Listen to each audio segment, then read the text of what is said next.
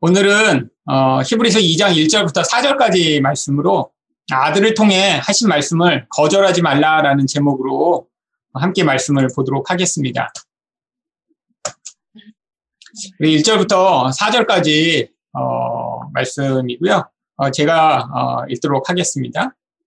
그러므로 우리는 들은 것에 더욱 유념함으로 우리가 흘러 떠나, 떠내려가지 않도록 함이 마땅하니라.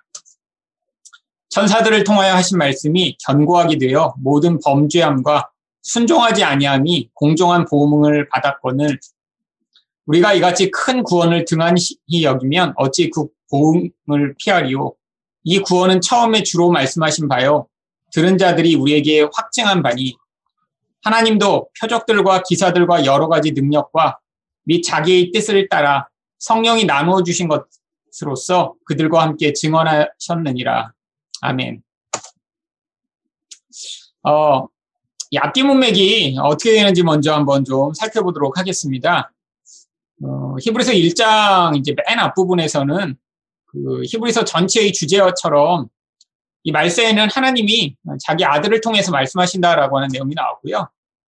어, 그 다음 5절부터 14절의 이제 긴 문맥에서는 예수님이 천사보다 뛰어나신 이제 증거들을 어, 얘기했습니다. 그 다음에 이제 오늘 나오는 말씀이 이제 아들을 통해 하신 말씀을 음, 거절하지 말라라고 하는 내용이 이제 1절부터 4절까지 나옵니다. 이 히브리서에는 한 다섯 부분에 걸쳐서 경고의 내용이 이렇게 담겨 있습니다. 오늘 본문은 그 중에 이제 가장 짧은 경고고요. 뭐 3장이나 이제 뒷부분을 가면 경고가 아주 길게 나와 있고요. 아주 자세하게 나와 있는데 이 경고가 마치 설교처럼 설교의 적용처럼 앞뒤에 나와 있는 내용 가운데 우리들이 주의해야 할 어떤 부분들에 대해서 좀 강조하는 내용으로 담고 있는 그런 내용입니다. 그리고 요 이제 오늘 우리가 함께 볼 말씀 바로 뒤에 5절부터 18절까지 내용이 구원의 창시자 되시는 예수가 어떤 분이신가 이제 이야기를 하고 있죠. 결국 이제 1장 1절부터 2장 이제 18절까지 1, 2장에 나와 있는 핵심적인 내용은 그 예수와 그 예수를 통해 말씀하시는 하나님이 어떤 분이신가를 우리한테 보여주면서 그 예수의 음성을 잘 듣지 못하게 만드는 이제 방해물이 되는 이제 천사에 대해 이야기를 합니다. 천사가 원래 방해물이 아니라 하나님이 예수님이 오시기 전에 임시적으로 사용하신 존재였는데 사람들의 잘못된 이런 태도로 말미암아 예수님을 이 천사보다 못한 존재로 여기면서 이 천사를 통해 주어진 거는 굉장히 중요하게 여기고 예수님이 말씀하신 것은 이제 중요하게 여기지 않음으로 말미암아 문제가 생겼기 때문에 여기에서 이 이야기를 지금 이제 하고 있는 것이죠.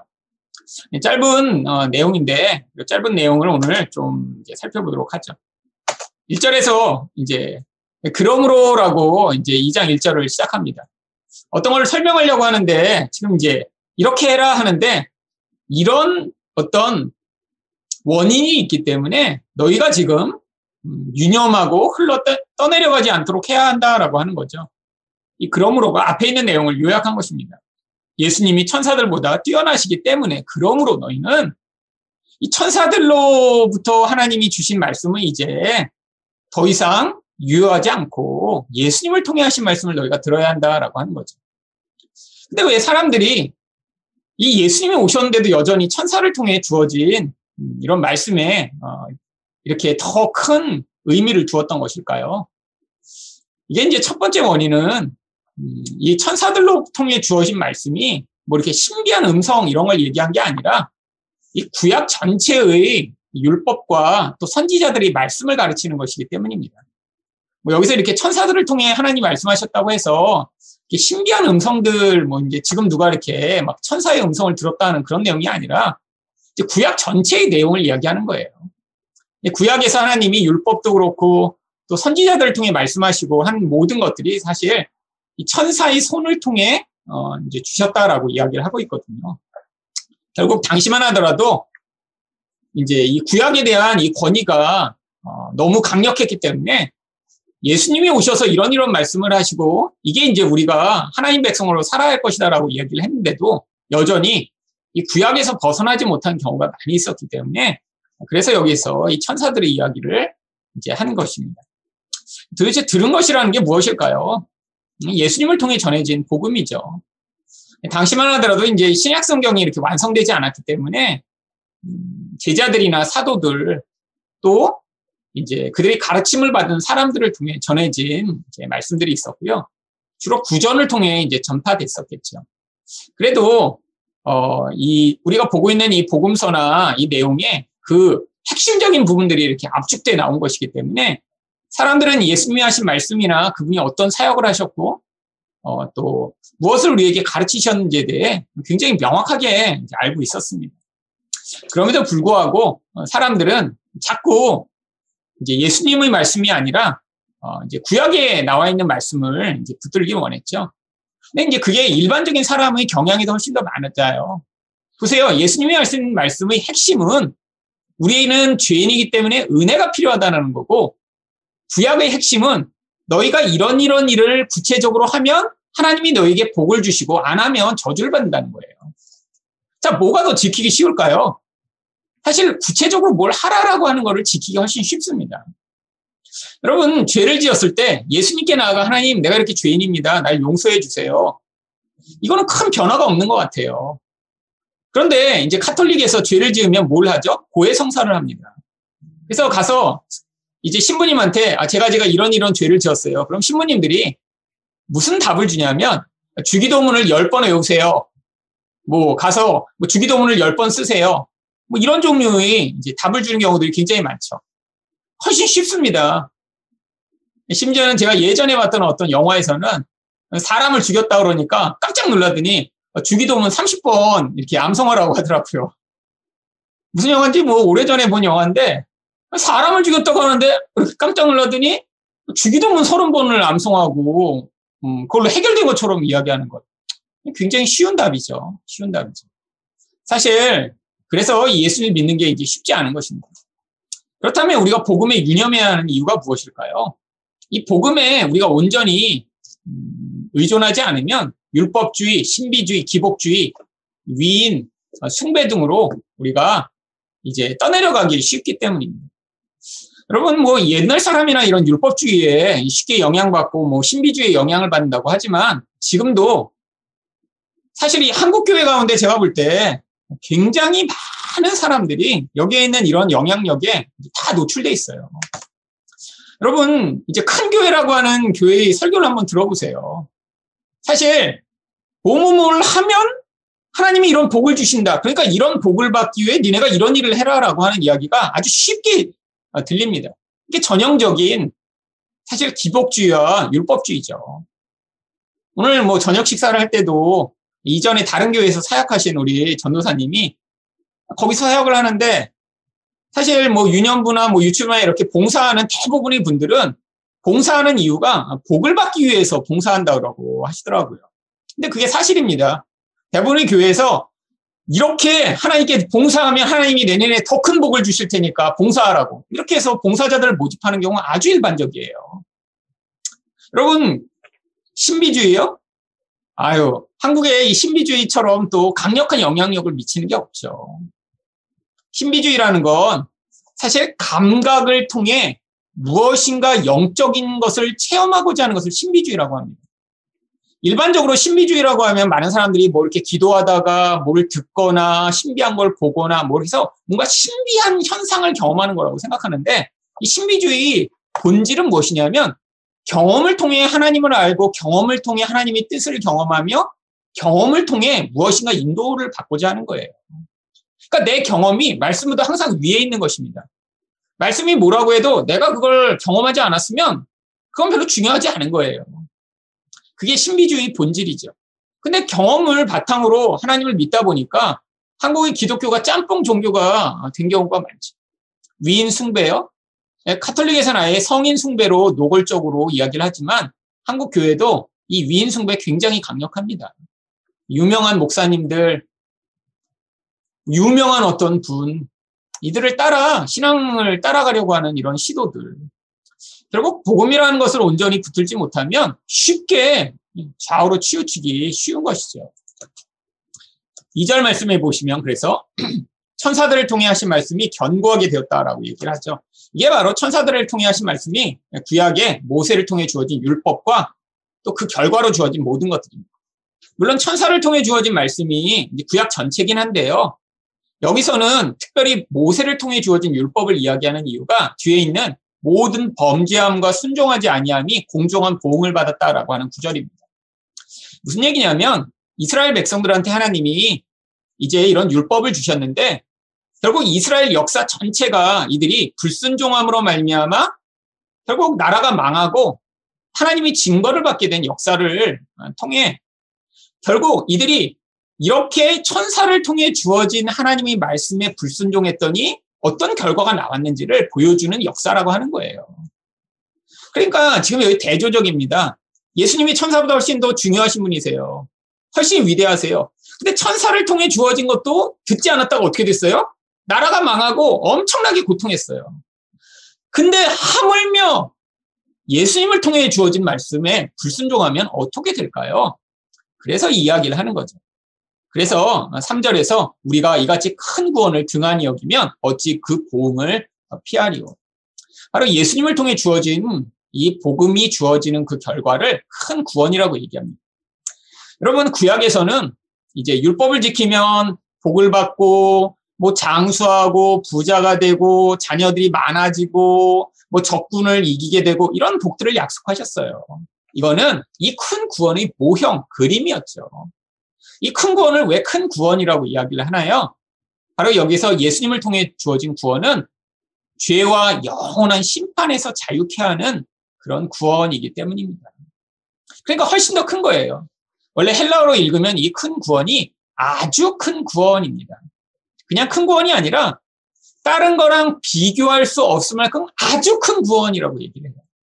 여러분, 이 땅에서 가난하다가 이제 부여하게 되는 것, 그것도 가난한 사람한테는 구원입니다. 아프다가 온전케 되는 것, 그것도 아픈 사람한테는 굉장히 좋은 거죠. 자녀를 못 낳다가 자녀를 낳게 되는 것, 이것도 굉장히 좋은 겁니다. 하지만 그는 모형이고, 사실 그것을 훨씬 더 뛰어넘는 아주 중요하고 큰 게 있는데, 바로 예수 그리스도를 통해 영적 생명을 얻는 것이라고 하는 거예요.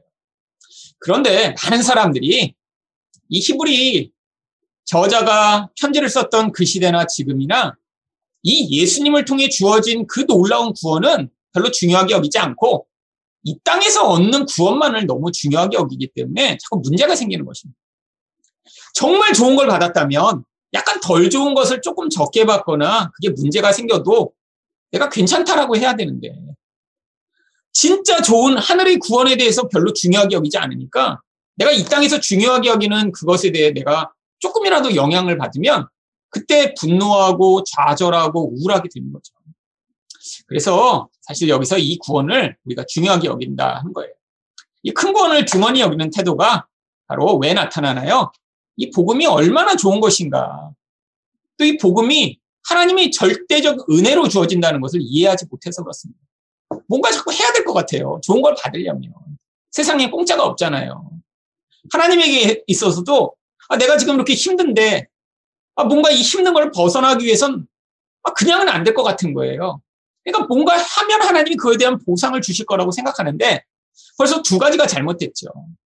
예수 그리스도를 통해 주어진 이것이 정말 큰 구원이라 이것으로 만족하고 기뻐한 그 놀라운 은혜를 우리가 깨닫지 못하고 첫 번째는 두 번째로는 그 다음에 이 복음이 은혜로 주어진다는 걸 깨닫지 못하니까 뭔가 눈에 보이는 것에서 내 삶에 큰 변화를 가져오려고 내가 애쓰고 노력하면 그 결과가 주어질 것이라고 생각하는 태도. 이게 이제 첫 번째로 이 큰 구원을 등한시 여기는 태도입니다. 뭐 구원을 등한시 여긴다고 예수를 안 믿거나 뭐 예수님 말씀을 난 싫어요 이런 게 아니라 결국 많은 사람들이 잘못된 방식으로 예수를 믿는 그 모습을 얘기하죠. 두 번째는 사람들이 자기 의적 경향성이 이 큰 구원을 자꾸 등한시 여깁니다. 여러분, 은혜로만 구원받는다면 사실 이 좀 열심히 있고 자기가 행한 어떤 종교적인 결과로 나 자신을 높이고 또한 다른 사람보다 내가 괜찮은 사람이라고 인정받고 싶은 사람한테는 이 은혜만으로 구원받는다는 건 굉장히 불편한 거예요. 나를 드러낼 기회가 없거든요. 그렇잖아요. 인간이라는 존재는 하나님처럼 되고 싶기 때문에 뭔가 하나만이라도 내가 남보다 좋은 걸 가지면 그걸 드러내고 싶어 하고 그것으로 자기를 인정받고 싶어 하는 존재입니다. 여러분, 근데 종교적 영역 안으로 들어오면 모든 종교는 바로 그 개개인의 더 남보다 탁월한 어떤 모습으로 인정받도록 하는 장치들을 가지고 있어요. 여러분, 불교에서도 굉장히 존경받는 이런 스님들, 어떤 분들이 존경받죠? 다른 사람은 쉽게 할 수 없는 어떤 고행의 과정을 거친 사람들 존경받습니다. 막 5년 동안 막 고행을 했다. 막 10년 동안 병만 보고 살았다. 이런 분들 존경받아요. 여러분, 힌두교에는 제가 인도 가보니까 별 사람 다 있어요. 가짜도 워낙 많다라는데 아, 저는 진짜도 만나봤습니다. 정말 그 이렇게 그 길이가 긴 그런 대못 그걸 판으로 만들어 놓고 그 위에 앉아 있어요, 정말. 그래서 저는 그게 거짓말인 줄 알았는데 그게 찌고 아픈 거를 계속 훈련하면서 거기서 딱지 가지고 저거 하다 보니까 나중에 괜찮대요. 또 제가 갔던 어떤 이 힌두 성지에서는 이제 어떤 성자가 거기 있다고 그래갖고 사람들이 막 수천 명이 그 이제 둘러싸고 있더라고요. 그래서 저도 가서 이제 보려고 그랬는데 힌두 교인이 아니면 그분은 성자기 때문에 가까이 가지 못한다고 그래서 문 앞에서 멀리서 봤습니다. 멀리서. 사람들이 정말 벌떼처럼 모여 있어요.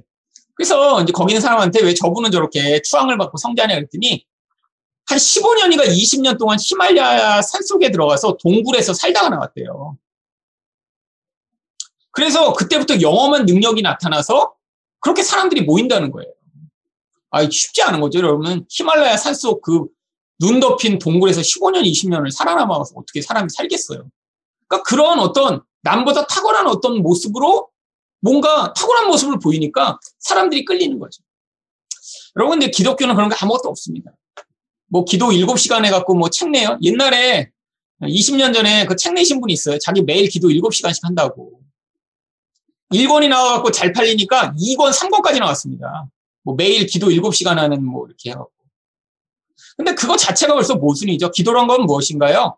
나의 무능함과 불가능함을 하나님 앞에 고백하여 하나님이 통치를 받아들이는 행위가 기도인데, 아, 내가 7시간 기도합니다라고 벌써 광고한다는 것 자체가 그게 바로 기도의 의미를 오해하고 있는 거죠. 기독교는 철저하게 은혜 중심입니다. 이걸 오해하면 자꾸 자기 의에 빠지게 되는 거예요. 뭔가 내가 기도 조금 남보다 더 하면 얘기하고 싶고 못 견디고 하고 남들이 어머 기도 7시간 하세요? 이렇게 하면 책까지 내고 싶은 거죠. 그러니까 이 본질을 오해하면 자꾸 복음에서 떠나갑니다. 마지막으로 초림하신 예수님이 고난을 받고 십자가에 돌아가신 것 때문에 이게 사람들이 자꾸 예수님 말고 다른 거를 의존하고 싶은 마음이 생기는 거예요. 왜? 여러분, 많은 사람들이 예수 믿으면서 예수님처럼 된다고 그럴 때 사실 고난받고 죽임당하신 이 예수님을 생각하는 게 아니라 나중에 하늘에 승천하셔서 막 온 세상을 통치하시는 그분처럼 되고 싶다는 거지. 고난받고 죽은 것을 따라하고 싶을까요? 그러니까 인간 안에 이 예수님은 별로 좋아 보이지 않아요. 나를 위해 십자가에 달려 죽으셨지만 나는 저렇게 되고 싶지 않은 거예요. 근데 이게 바로 복음의 본질입니다. 왜? 우리 육신이 예수와 함께 십자가에 못 박혀 죽어야 그래야 우리 안에서 예수 그리스도가 다스리심이 온전하게 나타날 수 있죠.